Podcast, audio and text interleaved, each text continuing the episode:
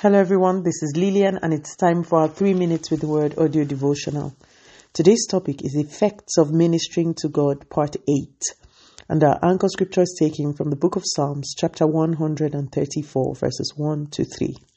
Praise the Lord, all you servants of the Lord, who minister by night in the house of the Lord. Lift up your hands in the sanctuary and praise the Lord.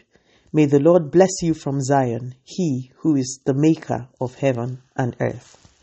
As the week draws to a close, I present to you for meditation the words from Psalms 134, even as we begin to bring our discussion on ministering to the Lord to a close. I particularly love verse 1 of that scripture. It says, Praise the Lord, all you servants of the Lord, who minister by night in the house of the Lord. Can I invite us to take our ministering to the Lord one step further by offering our praise to God in the night seasons? The Levites in the Old Testament stood in worship of the Lord day and night. There was always someone ministering to the Lord round the clock. We are the New Testament priests, and we too must ensure that praises are going up to the Lord round the clock from our lives. Do you remember Paul and Silas? Late at night, in the throes of bondage and affliction, they ministered to the Lord in prayer and praise. And Act 16 tells us that as they ministered to God that night, there was an earthquake that ensured their chains and the chains of those proximate to them were broken. I know that there are people under the sound of my voice who are encountering chains in one aspect of their lives or the other.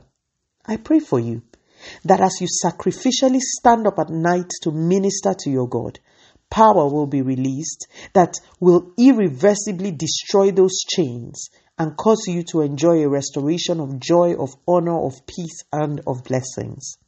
The last verse of our short anchor chapter is instructive. It says, May the Lord bless you from Zion, he who is the maker of heaven and earth. When waiters wait on their clients in the physical, Aside from their salaries, they also get tips. When you minister to the Lord, He blesses you and He rewards you. You cannot go wrong with ministering to the Lord. Enjoy the weekend. Let us pray. Father, in the name of Jesus, thank you so much for your word. Lord, we receive the grace to stand by night and to offer up ministry to your holy name. Continue to take all the glory, Almighty God. You deserve it. Yours, after all, is the kingdom, the power, and the glory forever and ever. In Jesus' mighty name, we have prayed. Speak to you again soon. If you are blessed, please drop me a line on audiodevotional at yahoo.com or on our website at www.3minutesaudiodevotional.com.